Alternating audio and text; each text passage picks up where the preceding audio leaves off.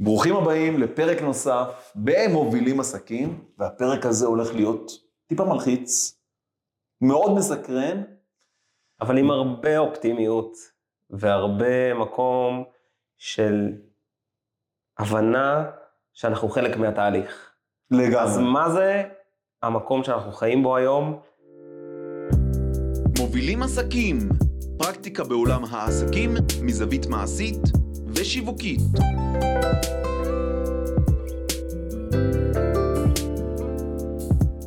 שלום פסח, שלום. מה נשמע? שלום משה. אז אנחנו היום אה, נדבר על דברים שכולנו חווים, כל התקופה הזאת, הרבה מדברים, הרבה מחשבות, הרבה התעסקויות, ואני חושב שזה משהו שהוא הוא כבר עוד הרבה לפני התקופה הזאת של המלחמה, שהיא חלק מהמציאות הקיימת כרגע. זה, אני חושב שבוא נלך שלוש וחצי, ארבע שנים אחורה, איפה היינו אז? נכון. לצלול אחורה במעלה, במעלה הזמן לפרוץ הקורונה. אני חושב שזה המשבר הראשון ב, בשנים האחרונות, בעשור, ב-20, 30 שנה האחרונות, שהוא משהו שהוא מתמשך ומשמעותי, אבל אפשר לתחום אותו. אנחנו אומנם חיים מכוח הקצב והצורך של לחיות ולעשות ולפעול ולהתקדם ו- וכולי וכולי, אבל בואו שנייה אחת ננסה להגדיר את הזמן הזה. נכון. אז uh, כמו שאמרת, הזמן הזה הוא בעצם, uh, הוא תהליך, הוא תחילה של שינוי מאוד משמעותי, שאנחנו עדיין לא יודעים לאיפה השינוי הזה יוביל אותנו, שהוא בעצם מסביבה של עסקים, של צמיחה, עם איזשהו משבר שהיה נחשב משבר מאוד משמעותי ב-2008. אבל עדיין התאוששנו במהירות שיא. זאת אומרת, זה היה אחד המשברים שלמרות הסדר גודל שלו, ההתאוששות שלו הייתה, אני חושב, אחת הכי מהירות.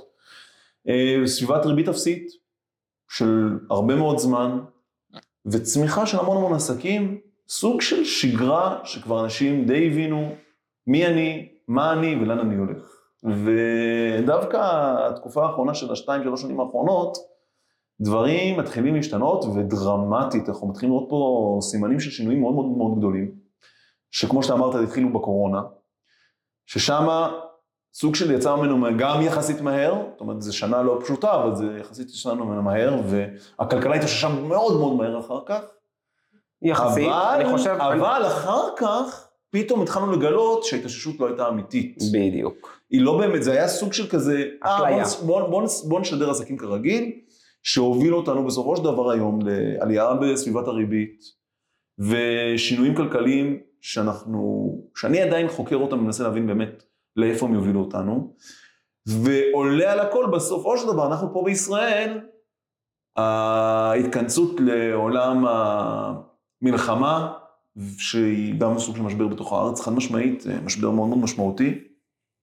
ונוסיף על כל זה את, אה, גם כן, איך אומרים, ניגע בזה גם כן, את מהפכת הבינה המלאכותית שהצטרפה לכל החגיגה, איך זה קשור אחד לשני, ובאמת, אה, מה המשמעות של כל הדברים האלה ביחד. אז בוא נקווה שנספיק להכניס את כל התפריט המלא שהכנסת פה. נכון, אה, ואם לא, ואם לא, נמשיך את זה בפודקאסט הבא. נכון. כי יש פה באמת הרבה נושאים שאפשר ללבן, אנחנו לא נוכל ללבן יותר מדי לעומק את כל הנושאים, אבל כן ניגע בנושאים המשמעותיים של איפה אנחנו, כדי לתת לכל אחד ואחד מאיתנו איזושהי מראה כלפי עצמו בתחום שהוא עוסק בו, אה, גם במקום של איך להסתכל על הדברים, וגם במקום של אולי איך לפעול. לא אולי, בהכרח, אנחנו בסופו של דבר, המטרה שלנו זה, זה להביא תכלס, ולא סתם... נכון, ו- ו- וזה גם ללמוד מאיך העולם היה בכל מיני סיטואציות של שינויים, בדיוק. אה, ואיך בוא- איך התנהגו החברות הגדולות. בדיוק, אז בוא שלא נצלול לחשוב אחורה. שאם אנחנו נמצאים באיזשהו תהליך שינוי, שאולי לא עשינו את השינוי, או לפעמים הקדמנו איזשהו מהלך של שינוי כלשהו טרם זמנו, אז בהכרח שפ- בהכרח שפספסנו פה משהו. נכון. אנחנו ניתן כמה דוגמאות מהעולם הגדול, מהעולם של חברות הענק, חברות בינלאומיות, שגם הם אולי לא היו בתהליך בזמן הנכון או בקצב הנכון. יפה, אז בואו בוא נצלול אחורה, אה, ונתחיל להביא דוגמאות מהעולם הגדול. היסטוריה. היסטוריה, בדיוק. כי, כי בסופו של דבר, איך נאמר? אין חדש תחת השמש. אנחנו בעולם מעגלי. ה- הנסיבות משתנות, אבל כן. בסופו של דבר, הרוטינות הם אותם אה, מחזורים. נכון. בואו נלך לעולם הצילום. עולם הצילום, אני חושב היום, אה, רוב תחום הצילום הוא תחום, בכל יד של בן אדם יש היום מצלמה ברמות של מגה פיקסל הכי מתקדמות שנסתכל 15-20 שנה אחורה, לא היו כאלה רמות ואיכויות כאלה, היום נכון. לכל אחד בטלפון, אם פעם בטלפון זו הייתה מצלמה של איזה משהו מסכן שאתה בקושי מצליח לזהות ממה יש, היום זה להפך, במצלמה, הביתית אני מתכוון, לא מצלמות של צלמי אה, נכון. על, אתה לא מגיע לאיכות שאתה נמצא בסמארטפון. נכון. ואני חושב שאחת הדוגמאות הבולטות בעולם הצילום, עוד שנייה, אני בכוונה אמרתי סמארטפון וצילום, שנייה, כי זה כן. שני חברות, אני עכשיו כל שכל מדברים על קודק, על מה שקרה אז עם עולם. הפילים, אבל בסופו של דבר עולם הצילום עבר שתי מהפכות ב... יפה מאוד, שתי מהפכות. יפה מאוד. למרות שדיברנו על ה line-up לפני זה, נכון. עדיין תפסת את הנקודה. ובסופו של דבר, אני חושב שקודק, חברת הצילום, אני לא חושב שהם... הם היו אין מי שלא הכיר. המלכה הבלתי מעורערת בעולם הצילום, עולם הצילום לגמרי. עולם הצילום, עולם הפילים, זה זאת אומרת... אני לא יודע כמה מצלמות, יותר עולם הפילים נכון. והפיתוח. איפה היא היום? ב- ב- בעיקר במצגות של מיתוג ו- וסיפורי... אה, אז מה בעצם חברת קודק פספסה פה בתהליך? זאת אומרת, איפה העולם צבר תאוצה, שאם אתה היית חברת קודק, היית תופס את המומנט ומנצל אותו. זאת אומרת, לאיפה הם היו יכולים לקחת את זה? כי יש תחומים שאתה יכול להגיד, אוקיי, הם היו בקדמה, אבל זה פה כאילו הלך לתחום אחר. הם ייצרו מוצר פיזי, שהוא בעצם החומרה והתוכנה של התמונה, של התוצר הסופי, מה היית עושה במקומם? עכשיו- כאילו, איפה היית לוקח אותה קדמה שהם פספסו והם נשארו איפשהו באיזשהו משהו אנונימי. היום, הדברים- היום תשאל ילד, סליחה שאני עוצר אותך, קודק הוא לא יכיר מה זה. ילד היום לא יודע, ילד מתבגר, כן. אין סיכוי שידע מה זה מסכנים, קודק. אין להם קופסאות של פילים. כמה אספנו אז. וואו. אה, הסיפור הכי מעניין בקודק, וזה, וזה אני חושב למה, אני חושב שזו הסיבה המרכזית, למה אנשים מביאים את זה כדוגמה, שהם היו גם הראשונים שפיתחו את המצלמה הדיגיטלית. זאת אומרת, הם כבר הבינו שיש אפשרות שיבוא מהפכה דיגיטלית ותחף, ותחליף את המוצר שיש להם. היה להם צוות פיתוח שפיתח את המצלמה הדיגיטלית. אבל שם אני חושב שנכנס, ה- אולי, אני לא יודע אני, מעניין לי באמת אה, לחקור את הפרטים, להבין איך זה התבצע בפועל, האם זה היה הדירקטור של המשקיעים, או מה שזה לא יהיה. בעצם סוג של פחד של, מה, אתם מפגרים, אתם פותחים מוצר שמתחרה והולך להרוג את ערוץ הרווח המרכזי שלכם, והם פשוט לקחו את הפיתוח וזנחו אותו. כשחברות אחרות אמרו, לא, לא, לא, לא, אנחנו הולכים לפתח את זה עוד יותר, עד המוות המפואר של החברה המפוארת הזאת, כאילו, וזה, וזה אבסורד, כי אתה אומר לעצמך, רגע, אתם פיתחתם, אתם שיניתם, זה אז בעצם... לאיפה הם יכלו לקחת את זה? זאת אומרת, אם הם היו ערים לשינויים וזורמים עם השינויים הבינלאומיים שקרו בעולם כולו, מכל כיוון, זאת אומרת, זה, זה פשוט, זה, זה היה נורה אדומה מכל מקום, מעולם הסמארטפונים ועד עולם הצילום הדיגיטלי, שאגב, גם עולם מצלמות, הדיגיט... המצלמות הדיגיטליות, זה גם עולם שהפך להיות רק בעולמות של צלמים מקצועיים. נכון, עוד שניה נדבר על המהפכה השנייה, אבל בוא... אבל, אבל מה, מה הם היו אמורים לעשות? זאת אומרת, יפה. כשיש שינוי שמתחולל בעולם, אתה צריך להבין את השינוי, אתה צריך להבין מה זה משפיע, אבל יכול להיות שיש סיטואציה שאין לי מה לעשות, כאילו, אז בוא. זהו, תם זמנו, סיימנו את השידור, שאלה מצוינת, כי בסופו של דבר, אה, האם אני מפתח מוצר שמתחרה עם עצמי? כי זה בעצם הדילמה שקודק עמדו בפניה. אה, ואחד הדברים שהבדלנו, כשדיברנו פה לפני הפודקאסט, אה, זה להבין שיש בעצם לכל עסק חזון, וחייב להיות חזון, אני חושב שאנחנו נצטרך גם להקליט פרק על חזון אה, בפני עצמו, שזה בעצם מה אני מביא בשורה. זאת אומרת, חזון הוא לא על תוכן, זה יותר על הערך שאני מביא. קודק, המטרה של קודק, המטרה שלהם הייתה להביא את, את, את אה, עולם התמונה, עולם הפיתוח והרגישות של קבלת התמונה ברמה הכי גבוהה. וברגע שהם בעצם סוג של חטאו למטרה של החזון שלהם, שזה בעצם היה להביא את הכי טוב גם בעולם משתנה, והם דבקו במוצר ולא בחזון, הם בעצם פספסו את הרכבת. זאת אומרת, אתה אומר פה יסוד מאוד מאוד משמעותי, אה, לא לדבוק בדרך, אלא לדבוק בחזון, ואז הדרך מייצרת את עצמה. חד משמעית, אם אתה רוצה להיות הכי טוב, ומה שאתה מחפש זה אזור הנוחות בעסקים, ולא לעשות שינויים בעסק, ו- ולא, להיות, אה, ולא להיות מוכן להבין שהעולם משתנה, ואתה צריך גם להתאים את החזון שלך לדרך הנוכחית של היום, אתה בסוף תמות. אתה בסוף תמות. זה לא שאלה של אם, זה שאלה של מתי. ובסופו של דבר, השאלה פה, זה האם אתה דבק בדרך, כי כן, זה קשה, זה מורכב, זה לא פשוט, זה להיזרק מכס התהילה אל שוב פעם עולם הלא נודע, כי אתה נמצא בפיתוח מתמיד, אבל זה, זה בעולם במיוחד היום, שדברים משתנים כבר היום הרבה יותר מהר, זו חובה. זה לא שאלה של, אה, כבעלי עסקים, שאנחנו רוצים לבנות עסקים מצליחים לאורך זמן, שיחזיקו, לא כמו היום, שאנחנו קונים מוצרי חשמל לשלוש שנים, במקום עשרים שנה כמו בעבר, אלא באמת לבנות עסק שישרוד פה עשור פלוס זאת אומרת, אתה ויותר. בעצם אומר פה יסוד, החזון לא שייך לעבר, החזון הוא דבר משתנה עם העתיד. נכון. כי, נכון, לגמרי, לגמרי. חזון זה בעצם מה הבשורה שאני מביא לעולם. והבשורה הזאת לא משתנה. אלא אם כן, אני כבר לא רלוונטי, כי כבר יכול להיות גם כן מקרים שהחזון כן הופך להיות לא רלוונטי, זה שבעצם תחום שלם, הבינה מלאכותית משתלטת עליו לצורך העניין, ואז החזון הזה כבר... אבל זה לא הופך להיות לא רלוונטי, זה עובר לזירות אחרות. נכון. זה עובר ל, ל, לצורת ביטוי אחרת. זאת אומרת, אתה יכול להגיד בפעולות טכניות שהן לא רלוונטיות. זאת אומרת, יש דברים זה שהעולם נכון, הרובוטיקה... הנה, אה, דוגמה, אה, אבל אתה רובוטיקה, אני בדיוק באתי להגיד את זה, אין, הוצאת את המילים מהפה. נו, נניח שאני מפתח כלי עבודה של עבודה בשדה לצורך העניין. כן. יום אחד באים, באים ועולם הרובוטיקה מחליף את זה. אם החזון שלי לפתח את כלי העבודה שיעזרו לעובד בשדה להצליח בצורה הכי טובה, והעובדי שדה נכחדים, אז גם החזון שלי חייב להשתנות. כי אני רוצה לפת... אני יכול להביא את הבשורה הכי טובה לשדה, אבל אני לא יכול לעזור לעובדים בשדה, כי כבר אין כמעט עובדים בשדה. אפילו הטרקטורים היום נוסעים בצורה אוטומטית. יש להם מסלול GPS שהם נוסעים בשדה וחורשים אותו בצורה הכי מדויקת, בלי שנוגעים בהגה, ההגה מסתובב לבד. נכון? זאת אומרת שעובדי השדה לאט לאט הופכים להיות זן אחד. נכון. אז. גם, ש...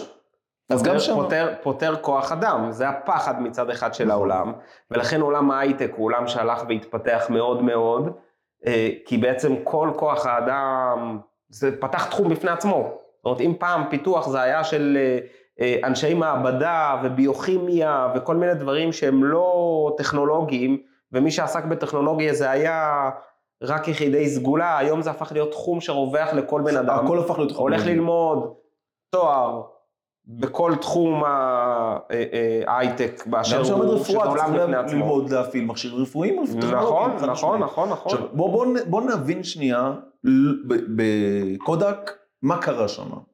ואני חושב שאם אני אנסה להיכנס לראש של המנהלים שם, אני אראה משהו נורא מעניין. שבעצם, הם היו מפתחים פילם, הם לא מפתחים מצלמות. היה להם גם ליין של מצלמות, אבל המוצר דגל שלהם וההכנסה המרכזית שלהם הייתה מפילים. ובעצם, בעולם הדיגיטלי, הם יכלו להיות או חיישנים של, או יצרן של חיישנים דיגיטליים למצלמות דיגיטליות, ואז הם בעצם הופכים להיות, א' כל יצרני ספקים. תוכנה, שזה יצרן אחר לגמרי ממה שהם היו רגילים עד, עד. עכשיו. דבר שני, יכול להיות שהם היו צריכים גם כן לעשות את השינוי ולהבין שאם עד היום הם היו עסוקים רק בלפתח את החיישן, שזה בעצם הקלט, יכול להיות שהם היו צריכים גם לעבור לפתח את המצלמה כולה. וזה מה שקרה בעצם עם חברות אחרות. קאנון, שהפכו להיות די המלכה הגדולה של עולם הצילום של העולם הדיגיטלי, אה, של המצלמות הקומפקטיות הביתיות, גם במצלמות, הם נותנים גם fight לא קטן, ניקון וקאנון, שתי בעצם המלכות הגדולות של התחום של המצלמות הדיגיטליות. הם בעצם הבינו שאנשים מפסיקים לקנות פילם, שהוא מוצר מתכלה, ומתחילים לקנות מצלמה דיגיטלית, ומפתחים אותו בצורה היום אינטרנטית קלה ופשוטה. והם בעצם, הדוגמה הכי, תמיד זה שונה שם קצת, אבל רכב חשמלי ורכב דלק, זה גם כן אה, מאוד מאוד מאוד מסמל את השינוי מייתר. את הדלק, לא, גם המנוע הוא סוג של מנוע שונה, נכון, אתה בעצם נכון. משנה את המכלול, אבל הדבר הכי מעניין זה שטסלה הבינה שמעבר לשינוי הפיזי והטכני שאתה מבצע, יש פה גם שינוי תפיסתי תמיד בשינויים האלה. נכון. והם הפכו את הרכב לסוג של מחשב. שזה כבר, הם לא, הם לא רק אמרו בואו נהפוך את זה חשמלי, הם לקחו את זה כמה צעדים קדימה. משהו רובוטי יותר. זה כבר מוצר טכנולוגי. זה הרבה מעבר, זה לא רק לחשוב כמו שהייתי חושב לפני כן, נכון? אלא אני חייב בעצם להתחיל לחשוב בצורה של, אוקיי, אם אני עושה שינוי לעתיד, אני צריך להתחיל לחשוב איך המערכת של העתיד תיראה. אני חושב שהדוגמה של קודק היא דוגמה קצת קשה אה, לאיפה קודק יכלו לקחת את זה, זאת אומרת, הבאת פה דוגמאות מצוינות, אבל זה כאילו קצת שינוי תחום. כי מלייצר משהו שהוא אה, פיזי, חומרתי, להפוך להיות משהו שהוא מלאכותי, אה, טכנולוגי, זה קצת שינוי. נכון. זה שינוי ממש, יכלו לעשות את זה, יכול להיות שלא היה להם את היכולות, יכול להיות שלא היה להם את ההבנה, יכול להיות שלא היה להם את היועצים. יכול. להיות שתם זמנם, יכול להיות שתם זמנם. הגיוני, לגמרי. יכול להיות שהם היו צריכים להיכנס לתחומים אחרים, כמו הרבה עסקים, עוד מעט נדבר על זה, ב, אה, בעולם הקמעונאי, שעוברים למקומות אחרים. יפה, אז בוא נדבר, פיזי. בוא נביא דוגמה אחרת. אבל, דו- בדיוק, בוא ניקח דוגמה אחרת היסטורית, שהיא קצת יותר משמעותית, ושם כן צריך לראות מה היה חסר ב, ב, בתהליך שינוי, זה נוקיה. וואו, מדהים. טלפונים. נוקיה לגמרי. הובילה בתודעה הבינלאומית, אני לא חושב לא שהיה... בתודעה, מכירת לא, מכשירים. לא היה, נכון, לא היה. לא היה, לא היה, לא היה. היה בלקברי, כן, אבל זה היה שוליים. זה לא זה היה- השוליים, אבל עדיין, לא, אבל זה היה שוליים. ב- ב- בקהילה הבינלאומית, זה היה שוליים. כי, כי זה לא בלקברי היה שייך לקטגוריות מאוד מאוד ספציפיות. היה להם נתח מכובד מהשוק, אבל עדיין אני חושב הוא שמעל הוביל שוק. מעל 50 אחוז נוקיה היו בשוק שוק. בצורה הוביל שוק, חד משמעית. מטורפת. מה כן. קרה? איפה הם? איפה נוקיה היום? עכשיו, לא יותר, יותר מזה, במקרה של נוקיה, הם כבר היו יצרנים של טכנולוגיה. ולא רק שהם היו יצרנים של טכנולוגיה, בשונה מקודק. הם היו יצרנים של טכנולוגיה פורצת דרך. החדשנות שהם הביאו למכשירים שלהם והכמות מכשירים שהם ייצרו הייתה חסרת תקדים. נכון. הם היו מייצרים, מייצרים מחשבים, אה, פלאפונים לעסקים, פלאפונים לגיימינג, כל אחד עם המבנה הייחודי שלו והשינויים שלו וההטמעות שלו. מה קרה? יפה. מה קרה שם באמת? זה דבר שהוא מאוד מעניין, כי בסופו של דבר, אה, מובילות התחום, זה בש, בכמה חתכים, זה אפל, אפל. סמסונג. אפל חד משמעית עשתה את השינוי. סמסונג הבינה את מה שאפל עשתה, נכון? ואז, והיא ואז צמחו חברות נוספות, שיומי. ו- וכל זה- החברות נכון, הנלוות. נכון. אני חושב שהם הבינו שטלפון הוא לא רק חוויית התקשרות או תקשורת. טלפון זה הפך להיות משהו שהוא כלי שימוש שאפשר למצות אותו לעוד כיווני, עוד כיוונים חווייתיים. נכון. עוד משהו שהוא מעבר ל... ל, ל התקשרתי, שלחתי הודעה, זה לא שמה. יש לי אפשרות להפוך את כל הדבר הזה, כי הרי כבר היה בנוקיה טל- נוקיה, אני טלפונים חושב עם. מצלמה. אני חותר למקום של המצלמה. אני חושב שנוקיה הבינו את זה, כי נוקיה הביאו חדשנות לתוך הטלפונים שלהם. הם הביאו כלים עסקיים, הם הביאו עטים לכתיבה, היה גם את הפעם פיילוט שזה עוד. נושא, שזה עוד נושא, אבל הם הביאו חדשנות, אבל היה שם איזה משהו מאוד מרכזי בתפיסה, אני חושב שהיא יותר חשובה מהחדשנות, שבעצם אפל הבינה שאם אני מביא מוצר טכנולוגי שפותר לי כמה וכמה בעיות, שזה בעצם מה שהסמארטפון עושה, בדיוק. זה לשנות את צורת החשיבה למכשיר. עכשיו, למה אפל והדבר שהיה להביא את קשה זה? לנוקיה לוותר עליו זה את המקלדת הפיזית. הם, הם כל הזמן התעקשו שאף אחד לא יקליד מתוך בוא- מסך. אז בוא אני אגיד לך, ב- בראייה שלי, נוקיה כן. הגיע מתחום של התקשורת. אפל הגיע מתחום יפה. של המחשבים. והם הביאו את ה... הם הביאו את המחשבים לתחום התקשורת, כי בעצם המחשב, הם היו באיזשהו פור מסוים מול נוקיה, כי בנוקיה הם היו מאוד מוגדרים בתחום עיסוק שלהם. אפל אמרו, רגע, העולם הולך ומתקדם, יש אינטרנט, אנחנו, המחשב הפך להיות לא רק כלי עבודה שהוא ברמת עמדה, הוא כלי שמתקשר עם העולם. אז אני יכול גם לתקשר עם העולם ברמת כיס. אני יושב בכיס, המחשב, אני, בוא נהפוך את המחשב, את האפל שעל השולחן, את השולחן המחשבי, למחשב כיס. מדהים. המחשב כיס הזה יכול לתקשר עם העולם. זאת אומרת, מה החוויה שהוא צריך? הכל הוא בטופ לבל. יש לי איזושהי חוויה שלמה. מצלמה, תקשורת מיילים, תקשורת, כל תקשורת שהיא, ובכלל, עולם. האפליקציות הפתוח, שזה משהו שנוקיה לא היה קיים. זאת אומרת, שמבינים שה... וזה משהו שקרה אגב גם כן עם קאנון והסמארטפונים, שעם הזמן נכון. בעצם היה פה מהפך עוד, עוד משמעותי, שבעצם המכשיר הופך להיות בעצם סוג של מכונת חיישנים, נכון. כשבעצם האפליקציות היא בעצם פלטפורמה שמאפשרת לאנשים אחרים להשתמש במכונת חיישנים הזאת, ואז אתה כל שינוי. נכון. ואחד הדברים הכי מדהימים, שזה תמיד מפעים אותי, איך עולם העסקים, כשבעצם מעמידים אותו בפינה מסוימת, הוא מסוגל לפתח דברים מטורפים לגמרי, זה המצלמות של הסמארטפונים. היה תפיסה שמצלמה עם בטלפון? עדשות קטנות, לעולם לא תצליח להגיע לרמת מקצועיות ופירוט של עדשות גדולות. אבל בפלאפון אי אפשר לשים עדשה גדולה, ניסו כל מיני יצורי כלאיים, שעדשות שמתחברות לטלפונים ודברים כאלה, אבל זה לא עבד לאורך זמן. ועם הזמן, כשהם התחילו לחשוב על המוצר, לא ב-level אחד, לא רק לפתח את החיישן היותר טוב ואת העדשה היותר טובה, אלא לפתח את המוצר ברמה של הוליסטית, שזה אומר, היום הטלפון, המצלמה מורכבת, גם שמו כמה עדשות, שזה רעיון מעניין. בואו נצלם כמה תמונות ונחבר אותן ביחד. דבר שני זה החומרה, העיבוד שהתמונה עוברת אחר כך היא מאוד משמעותית, והבינו שחלק מהצילום זה גם החומרה. ופתרונות טכנולוגיים של זום פרסקופי וכל מיני דברים כאלה, שהם ביחד הרכיבו בסופו של דבר מצלמה שמתחרה בצורה מדהימה עם כל המצלמות הקומפקטיות, הם הרגו בעצם את המוצר הזה מהעולם. המגזר החרדי שמחפש היום מצלמה קומפקטית, מוכרים את זה בהמון המון כסף, וזה ייצור שבדרך כלל לא חושב שבעולם יש לו ביקוש כבר.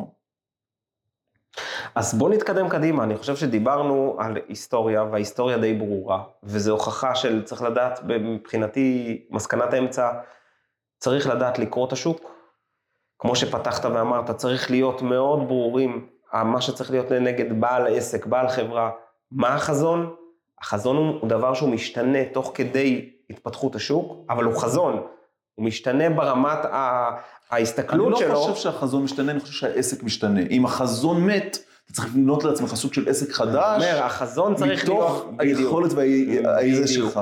בדיוק. ומה שצריך לקרות, בעל עסק צריך להיות תמיד עם ראייה של צעד אחד קדימה. איך הוא מביא את עצמו לקראת מה שהולך לקרות. נכון. עכשיו אני רוצה, איך אומרים, להגיד את זה בצורה הרבה יותר אגרסיבית והרבה יותר אה, חמורה ממה שאתה אומר. אם עד עכשיו בעל עסק היה חייב להיות תמיד עם צד קדימה, בעולם המשתנה של היום, כשנכנס לנו אחד המפריעים הכי גדולים של טכנולוגיה ואחת המהפכות הכי גדולות שאנשים עדיין או.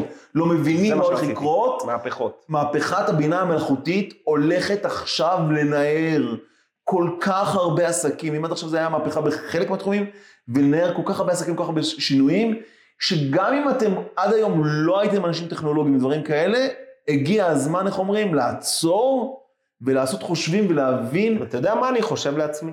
מה אתה חושב לעצמך. אני אומר לעצמי, אולי יש פה משהו שהוא... הוא... הקדמה היא הרבה יותר מהירה ממה שבעלי עסקים יכולים להכיל. זאת אומרת, קורה פה משהו שהוא הוא מפחיד. הוא, הוא, רגע, אני לא שמה, אני לא מבין מה קורה, אני לא, זה לא בשליטתי, זה נראה לנו כמשהו שהוא לא בשליטתנו. אבל אני חושב שפה אנחנו צריכים להביא פה איזשהו מסר טיפה יותר מרגיע במקום של הקדמה, כי זה אמור להקל. שנייה, עוד לא הבחנו, כבר אתה רוצה להרגיע. שנייה, זה בדיוק, אה, אז בבקשה, קח את- השרביט, בואו תפחיד. נפחיד את כולם, שאחר כך נרגיע. אוקיי? אה, אני עוד לפני שאני מרגיע, אני חושב שיש פה משהו שהוא מקנן לכל אה, בעל חברה, בעל עסק באשר הוא, כי קצב הדברים והמשתנים הוא, הוא, הוא, הוא פסיכי. אוטוסטרדה. בואו בוא נדבר שנייה על בינה מלאכותית ומה המשמעות שלה קודם כל. בואו קודם כל נבין בפני מה אנחנו עומדים. כי צ'טבוטים היו גם לפני חמש שנים. נכון. להתכתב עם מחשב היה גם לפני חמש שנים.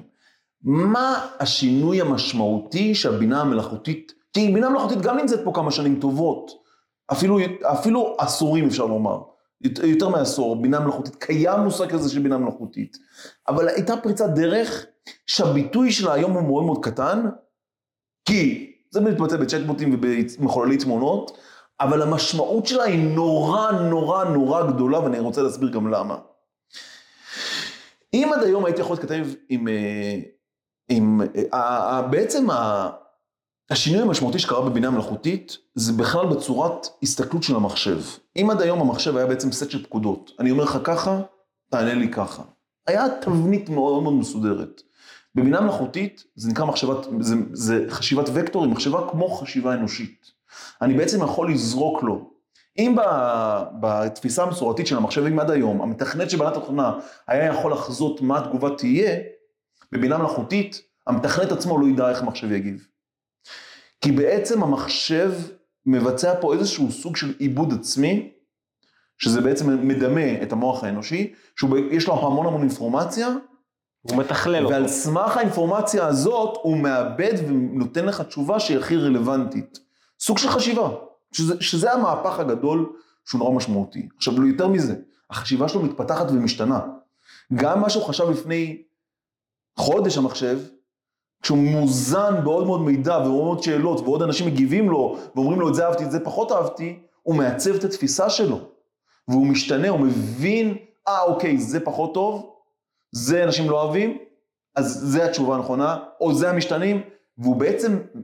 אז זה אמור להיות טוב, לפי מה שאתה אומר. אני לא, לא דן את זה כרגע בטוב או רע. אני אומר שבסופו של דבר יש פה מהפכה שהמשמעות שלה מאוד גדולה, ואני אסביר מה המשמעות של ה... של מה המשמעות שאני כבר עכשיו יכול לראות, שאין לי ספק שזה יקרה, אוקיי? אם עד היום המחוללי תמונות, שזה בכלל דבר מדהים לראות את זה, זה יפה מאוד, כי, כי, כי זה עובד, כי זה משתפר, המהירות שזה משתפר היא, היא מפחידה, זה, זה החלק המפחיד, אבל ניקח את, אפילו את צורת מחשבה של ה-chat GPT, שהוא בעצם התכתבות עם מחשב. ואני אקח את עם זה... הרובוט. לק... עם הרובוט, ואני אקח את זה לעולם אדריכלות. יושב היום אדריכל, לוקח שלוש שעות, יש לו דירה, שהוא צריך לחלק את הסלון, שירותים, ויש שם חלל טיפה מורכב. מז- הוא מזין נתונים, זה לא רק מזין נתונים, הוא מזין נתונים מוח. בסיסיים, הוא- ואז הוא אומר לו, נותן לו, הוא נותן לו, אומר לו שנייה, מה. הרצונות. שנייה, לפני הבינה אה, המלאכותית. אוקיי, אוקיי. מה היה בעצם אדריכל עושה? היה לוקח, יושב על תוכנית אדריכלית, הוא מקבל בעצם תרשים של קירות ועמודים, ובתוך התרשים של הקירות והעמודים הוא צריך לנצל את החלל בצורה הכי טובה. ככל שהאדריכל היה טוב יותר, וככל שהיה לו יותר יכולת ניתוח של המרחב, של חלוקת החדרים, של כל, נכון. כל המשתנים, הוא היה בעצם עכשיו... אני אומר לך את זה מ- מעדות אישית, אני חושב שמה שחיפשתי כשעשיתי את התכנון של הבית שלי, זה אדריכל, זה הייתה הגדרה.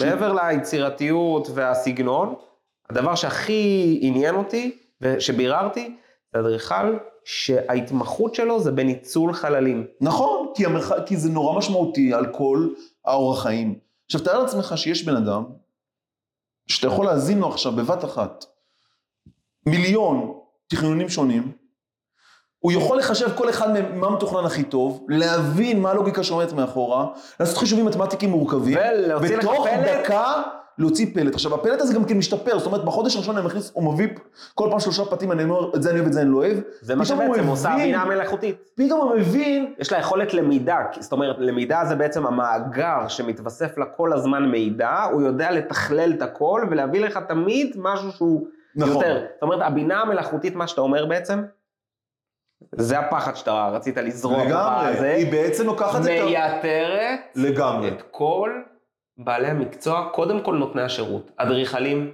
גרפיקאים, עכשיו זה לא פרסום, אנשי שיווק, יועצים עסקיים, עורכי דין. עורכי דין, כן, המשמעות של זה היא פסיכית, כי היא הולכת לנער פה את אחד מהתהליכים הכי גדולים. אני לא, כבר לא צריך להיות עורכי דין, אני כבר צריך להיות כותב פרומפטים.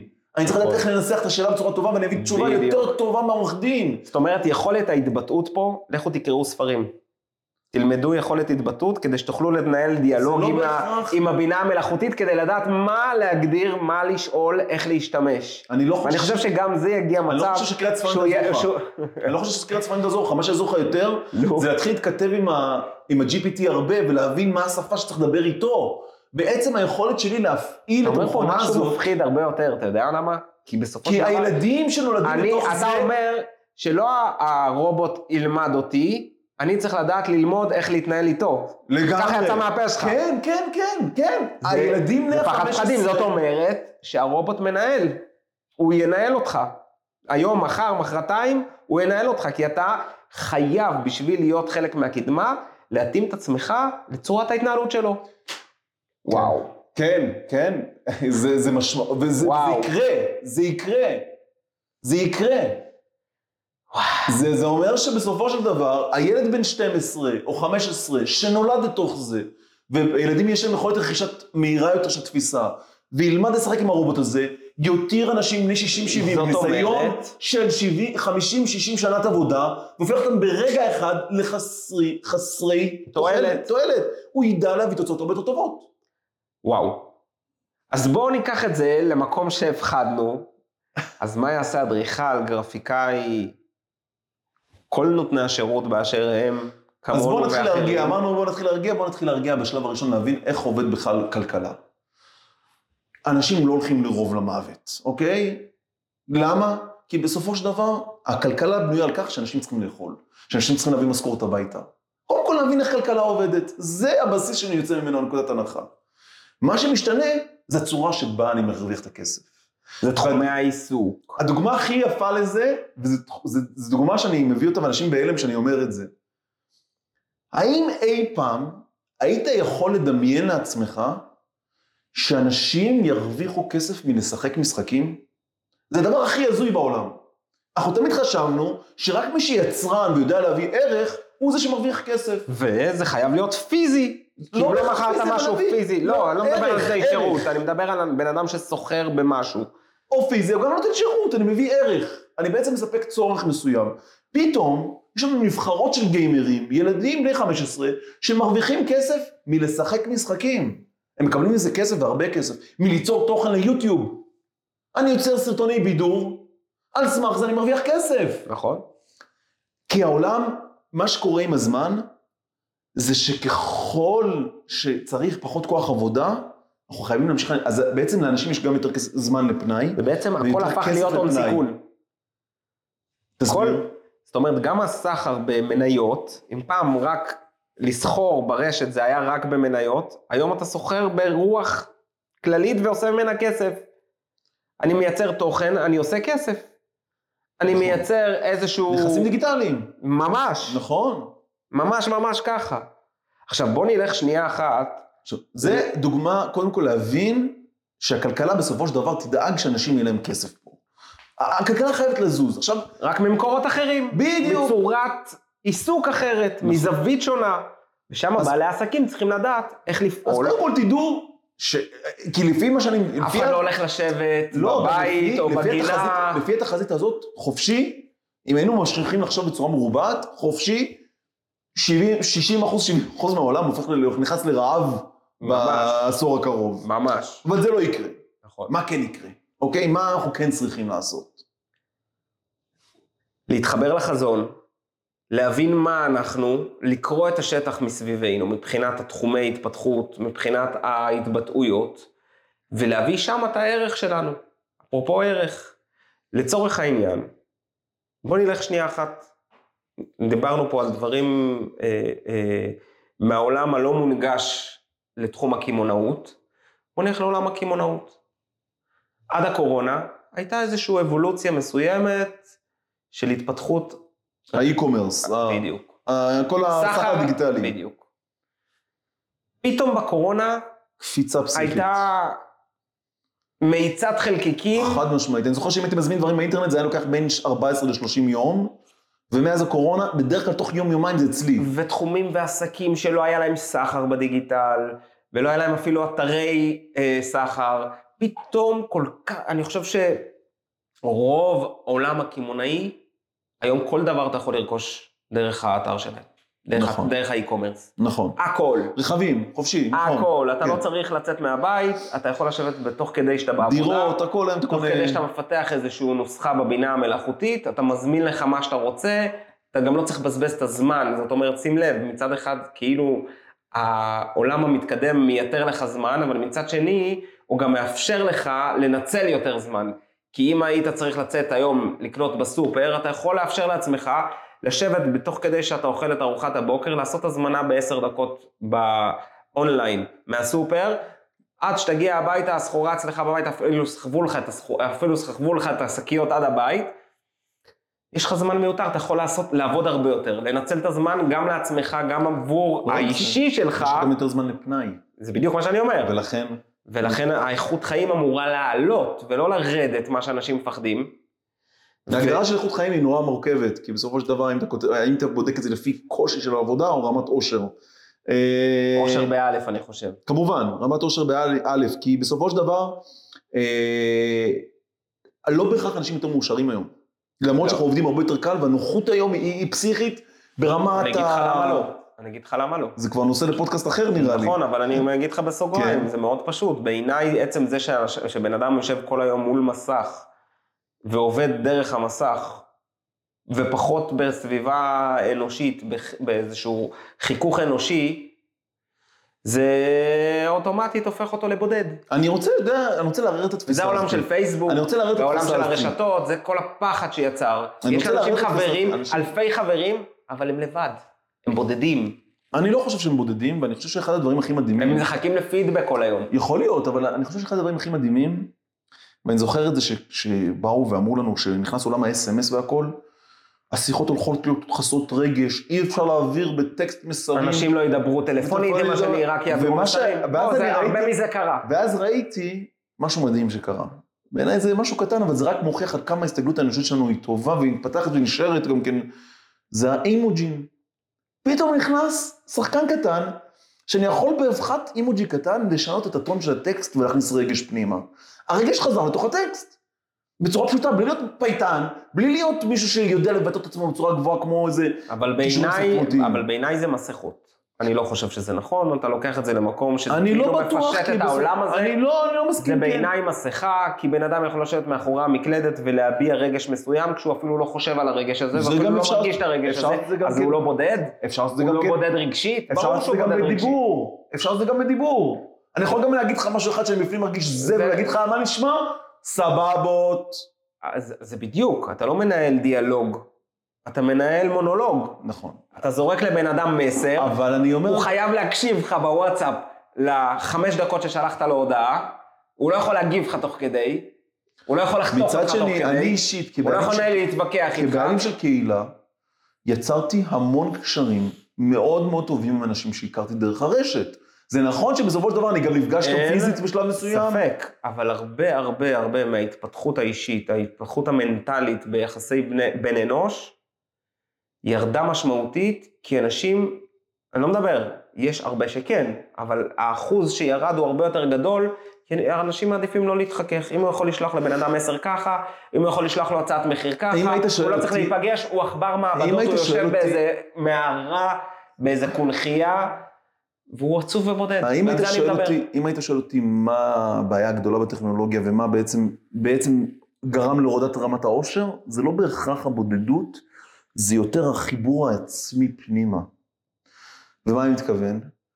כשאני בעצם חי בעולם, לא, ש- הבודדות זה אפיון.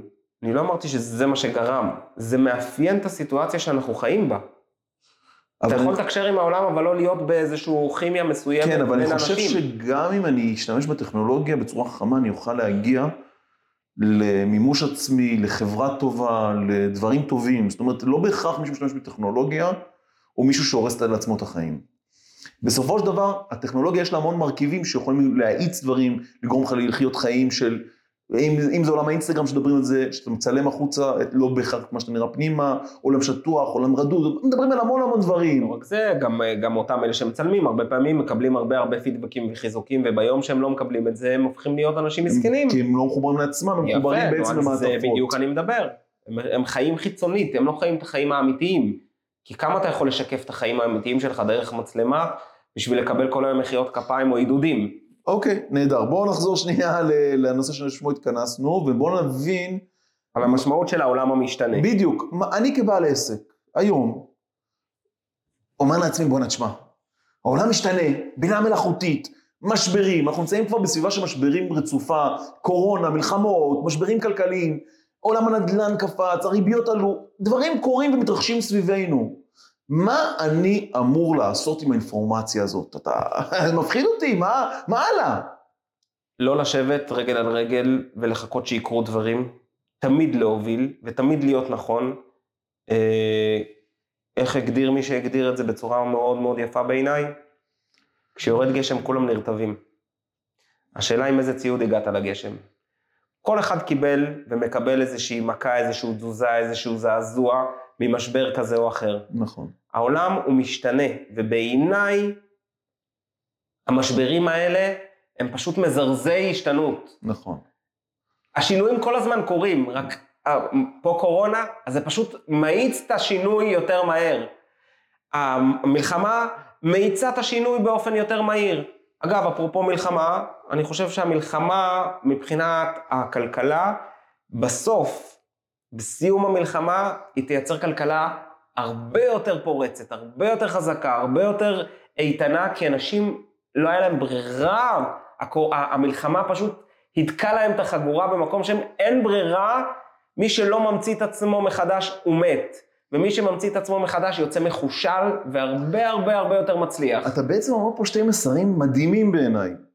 הראשונה, זה שכל משבר יוצר הזדמנות. נכון. גם במשברים יש אנשים שהעסק שלהם פרץ פי עשר כי הם הצטימו את עצמם בטכנולוגיה, ועולם הטכנולוגיה התפתח כל כך מהר, או האי-קומרס, והם הצליחו ליצור חנות כל כך גדולה, בלי הרבה משאבי אנוש, ולתת בעצם מענה רחב ולהרוויח הרבה יותר כסף לצורך העניין, שזה השלב הסופי. אחד. נכון. שניים, זה שבסופו של דבר, כשהעולם משתנה, זה מאפשר גם לי לעשות דברים בצורה הרבה יותר גדולה. כי הכלים האלה הם בסופו של דבר כלים שאם אני אדע לאמץ אותם, אני אדע להביא ערך הרבה יותר גבוה.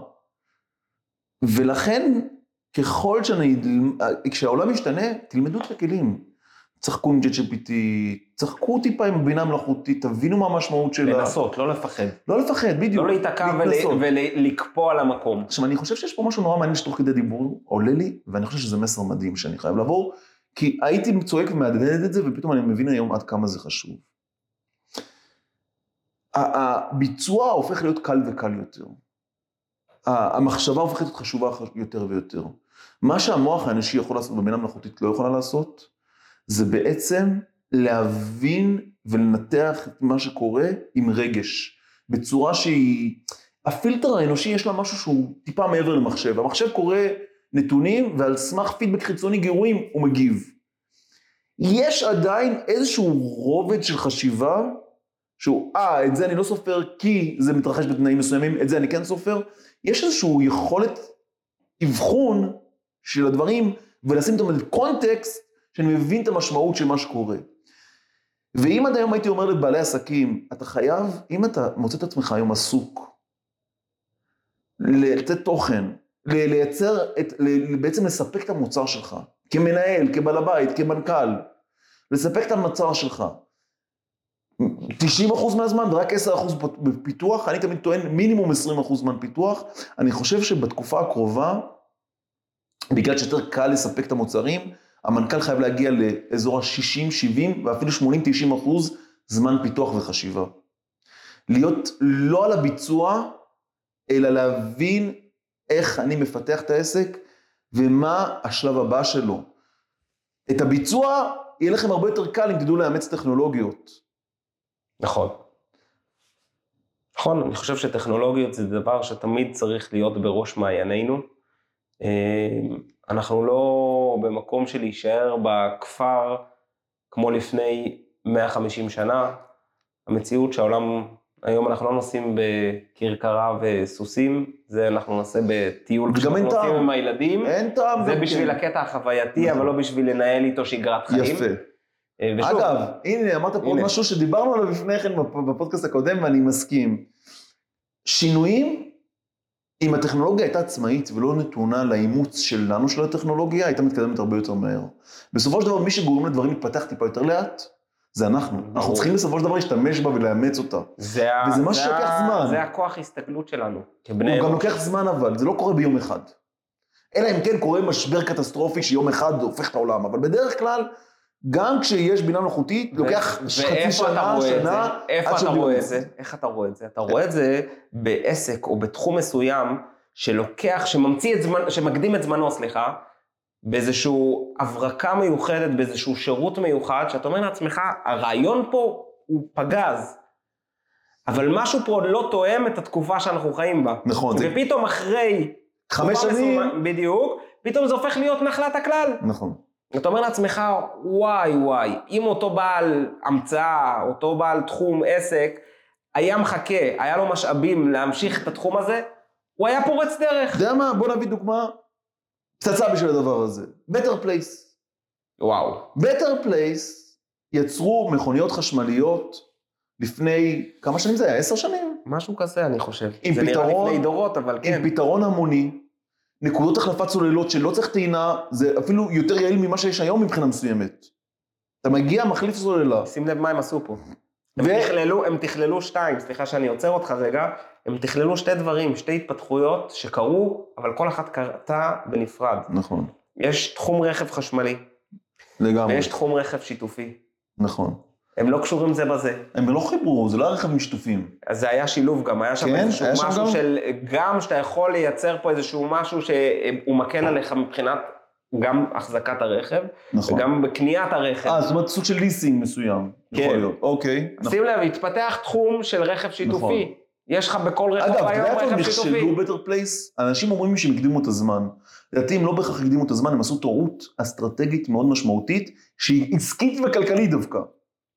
מה ש Better Place עשו, לדעתי, אם הם לא היו, אם הם היו מוותרים על הפקטור הזה וחושבים קדימה, הם היו מנצחים בגדול. הם עשו דבר אחד, הם אמרו, רגע, החשמל חוסך כל כך הרבה כסף, נכון? והם לקחו תשלום לפי קילומטרים. בעצם הם חשבו שאנשים יאמצו את הטכנולוגיה הרכב? החשמלי, רק בגלל שהוא יותר חסכוני ויותר ירוק. אתה יודע מאיפה נקודת ההנחה שהם יצאו איתה, מאיפה הם לקחו את זה? מאיפה? הם שעברו את זה מעולם השכרת הרכב. כי בעולם השכרת הרכב, פעם היו מגבילים אותך ב-X קילומטר.